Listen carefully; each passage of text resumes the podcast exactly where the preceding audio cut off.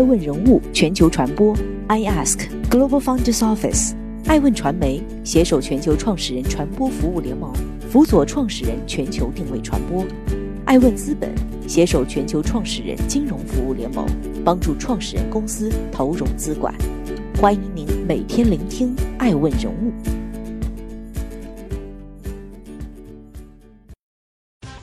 Hello，大家好，欢迎收听爱问人物，爱问人物全球传播正在播出。冯鑫一笔五十二亿的收购，将他送进铁窗，把暴风如何逼到退市呢？暴风终于迎来了终局。近日，暴风集团称，由于没有聘请到首席财务官和审计机构，六月三十日之前无法披露二零一九年年度报告以及二零二零年第一季度业绩预告与季报。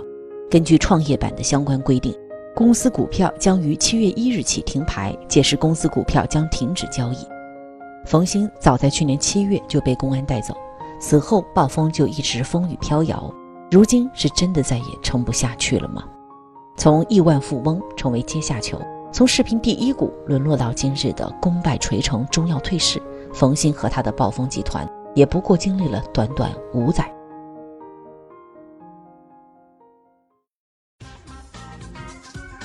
欢迎继续聆听《守候爱问人物全球传播》正在播出。爱问冯鑫，这个故事是从哪里开局的呢？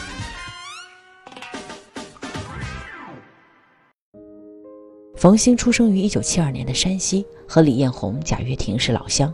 早年间，冯鑫在几家销售型公司待过，练就了一张巧嘴，这为他的事业带来了极大助力。冯鑫会议时曾经提到过那些参与过的销售奇迹。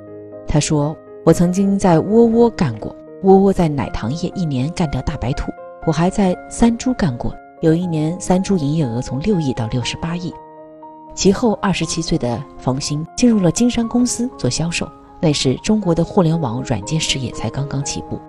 一九九九年，冯鑫在金山上班时，雷军在台上说：“今年我们的业绩目标是两千七百万，比较难，各位要好好干呐。”看着眼前这个操着仙桃口音的三十岁的男人，早就做出了一个省一千万的销售业绩的冯鑫，当时就笑了，就说：“就差点问出一句 ‘Are you OK？’ 冯鑫凭借出色的销售能力，在所管辖的西南区业绩很快就力压了华东、华南。他也被调回北京，不久便升任金山独霸市场总监。金山以通用软件起家，但在很多公司不懂做网游的时候，雷军就已经做了剑侠情缘。在周鸿祎还不知道什么叫杀毒软件时，金山独霸已经垄断中国市场。为了带领金山上市，雷军更是历时八年，经历五次波折。为此，常常通宵达旦的工作。在那个年代，金山是中国互联网当之无愧的领头羊。雷军作为金山公司总经理，功不可没。搭上了金山这辆快车，再加上自身能力出众，冯鑫被一步步提拔到了金山独霸事业部副总经理的位置。每天与雷军出双入对，很快成了公司里的红人。但冯鑫却打心底里不喜欢雷军，这是怎么回事呢？暴风集团的创始人冯鑫曾经当面吐槽过：“我觉得跟雷军在一起很烦，雷军就像铁丝网一样，拿铁丝撸着我的神经，一点儿都不放松。”那时，冯鑫要帮雷军收拾办公室，开完会还要帮助收拾烟头和碎纸。多年后，他还会不忘向雷军吐槽这件事情。二零零四年五月，冯鑫最终选择离开金山，没过两个月就被早早盯上他的另外一个创始人周鸿祎。请去入职了雅虎中国，在金山，冯鑫只是独霸的副总经理；而在雅虎，冯鑫一下子就被提到了整个软件事业部的总经理，真正开始独当一面，成了一方诸侯。作为雷军的老对手，周鸿祎这次挖墙脚，收获了某种胜利的快感；而作为雷军的昔日下属，冯鑫也感到自己的价值终于被发现，沉睡的野心渐渐苏醒。在雅虎中国工作一年后，冯鑫选择离开。他没去周鸿祎推荐的迅雷，而是搞起了播放器。此时的影音江湖已经是一个需要力战和厮杀的红海，但年轻的冯鑫却自信满满。毕竟他曾手握金山时代多年积累下来的技术和管理经验，背后还有老领导周鸿祎的行业影响和人脉。凭借自己的能力，他相信他肯定能做出一家比迅雷更大的公司。但理想很丰满，现实很骨感。冯鑫首先去找周鸿祎商量，当时的周鸿祎啊，早已靠着把三七二幺卖给雅虎，成功套现了一点二亿美元。已经财务自由的周鸿祎，心心念念的却是要做搜索，干翻百度，对播放软件毫无兴趣。面对冯鑫的要求，红衣教主直接回绝说：“你这个方向我是不会做的。”无奈的冯鑫只能再跑去金山找雷军。雷军表示要考虑两周时间。如果不算后来的狱中时光，这大概是冯鑫人生中最难熬的两周了。用他自己的话说：“我觉得呀，我是在等待别人宣判我的命运。”冷静下来的冯鑫自己算了一笔账：如果我找人投资做播放器需要两百万，我自己掏钱二十万，其实也能开干。二零零五年，决定不求人的冯鑫自掏腰包成立公司。几个月后，第一款产品酷热影音面世。面对激烈的市场环境，上市以后的酷热影音一直不温不火，公司发展并不顺利。这时，他遇到了人生中的另一个贵人蔡文胜。一九七零年出生的蔡文胜是一个草根，是一个一辈子都在跨界套利的商业奇才。从十五岁辍学摆地摊，到先后卖过服装、倒过建材、炒过房地产。直到二零零二年的域名倒卖让他彻底发家。二零零五年后，蔡文胜更是成功转型成了天使投资人，凭借着福建人的特有赌性、眼光和运气，先后押中了美图秀秀、五八同城、创新工厂等一众明星企业，摇身一变成了创投教父。听过冯鑫的创业计划后，蔡文胜当机立断，第二天就给冯鑫打去了三百万元人民币，占股百分之十八。随后，蔡文胜又是把 IDG 资本介绍过来。追投三百万美金，有了资本的加持，粮草充足、兵强马壮的冯鑫开始把目光投向了当时市场上名气最小的播放器——暴风影音。打不过竞争对手怎么办？买下来就完了呀！二零零七年，冯鑫以一千万元的价格收购了暴风影音，酷热影音和暴风影音整合为暴风网际。同年三月，公司再度合并了另外一个播放器——超级解霸的知识产权和部分技术人员。自此，暴风一跃成为了国内本地视频播放软件第一品牌。在2008年金融危机的背景下，暴风影音还获得了来自经纬创投和 IDG 资本的600万美元融资。2009年，暴风影音用户总数发展到了2.8亿，每天上线用户达到了2500万，仅次于当时的 QQ 和腾讯。那时候，当下大火的腾讯视频、优酷、爱奇艺等视频软件都还没有出世，暴风影音在江湖上呼风唤雨。冯鑫个人财富的积累也开始驶入快车道。通过免费软件加贴片广告模式，暴风的收入在二零一四年做到了三点八六亿，利润是四千万元。二零一五年三月二十四日，暴风集团登陆创业板，四十天里拉出了三十六个涨停板，股价最高时曾达到三百二十七元，市值突破四百零八亿元，市盈率接近一千倍，一度被称作妖股。暴风内部也因此诞生了十个亿万富翁、三十个千万富翁和六十六个百万富翁。暴风集团创始人、董事长兼 CEO 冯鑫本人账面身价也超过百亿。暴风集团和冯鑫一时风光无限，造富的神话掩盖了公司的隐忧。冯鑫身上是朋友多、交情广、手头松的特点，也在上市前暴露了淋漓尽致。暴风上市时，发起人高达二十七个。中小投资人更是不计其数，基本上啊来者有份。而辛辛苦苦十几年，好人冯鑫自己的持股比例只有百分之二十五。暴风上市的巨额收益，大部分都因为他的慷慨被财务投资人拿走了。此时的他还不知道，这次赚足了面子的大宴宾朋，日后都将由他个人买单。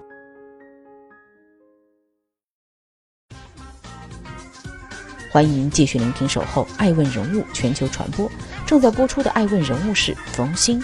暴风影音的漩涡是什么？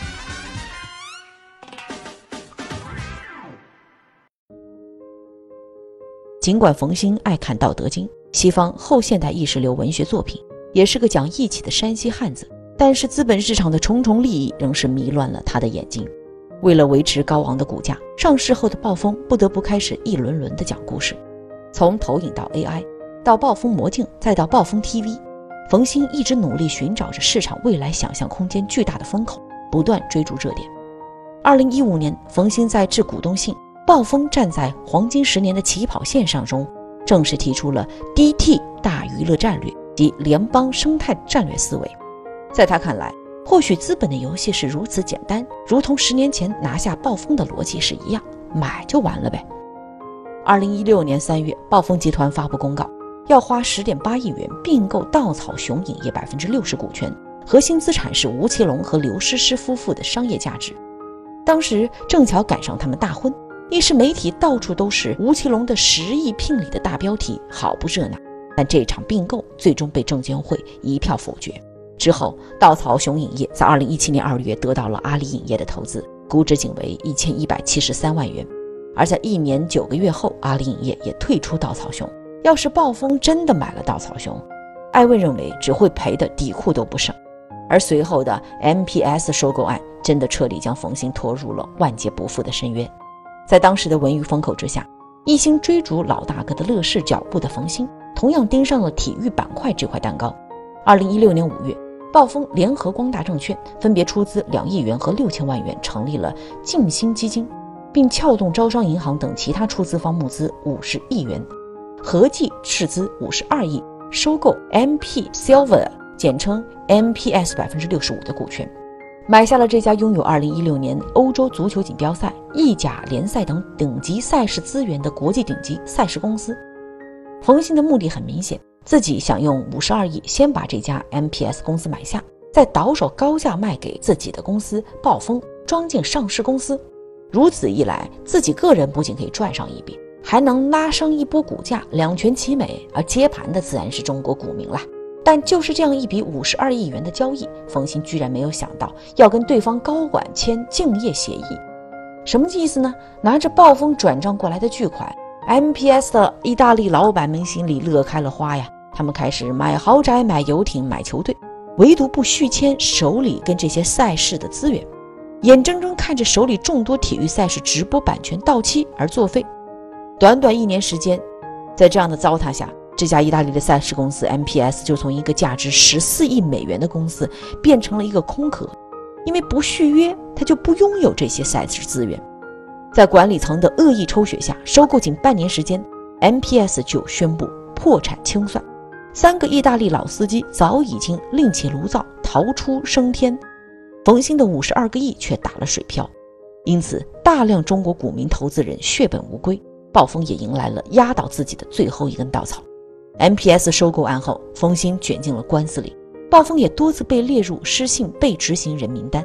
从二零一九年四月起，暴风 TV 就被媒体爆出自上而下的通知解散工作群，直到五月二十日，员工收到了暴风 TV 深圳总部微信通知，宣布队伍正式解散，大量员工开始维权。维权的诉求很简单：还钱、还工资。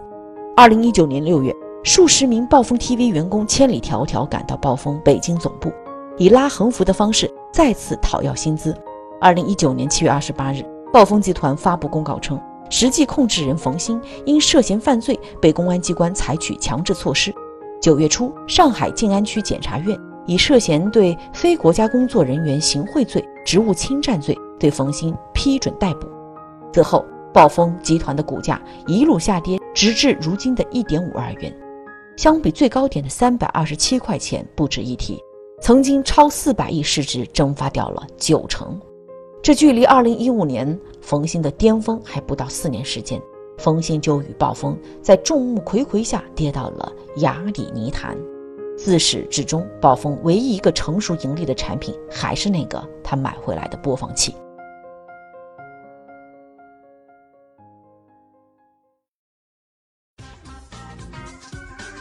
欢迎您继续聆听《守候爱问人物全球传播》，正在播出。爱问人物是暴风创始人冯鑫，人生到底是怎么回事？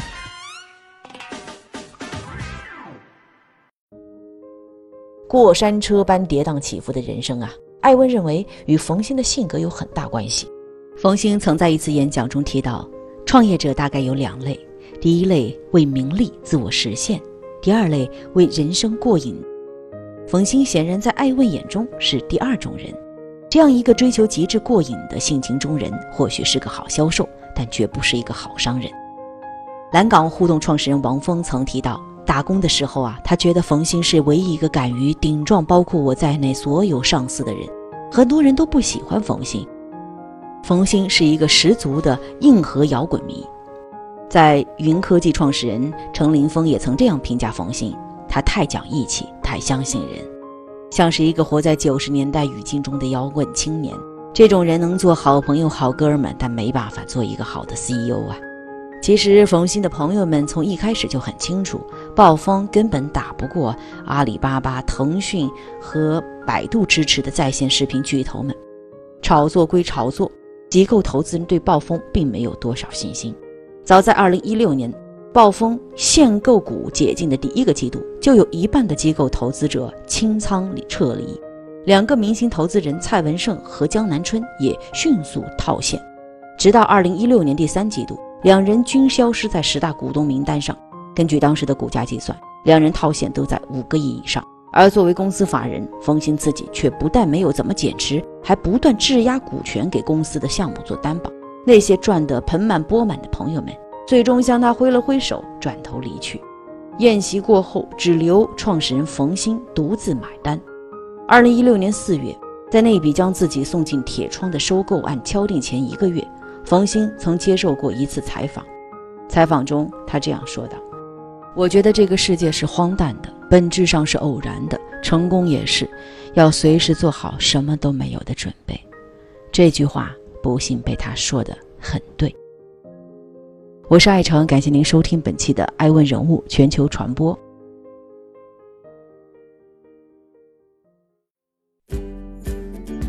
更多顶级人物，欢迎关注每周五晚七点半北京电视台财经频道，每周六晚十一点海南卫视同步在学习强国 APP 直播。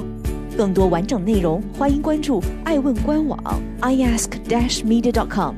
更多精彩内容，也可以搜索“爱问人物”抖音号 “i ask leaders”，爱问人物全球传播，“i ask Global Founders Office”。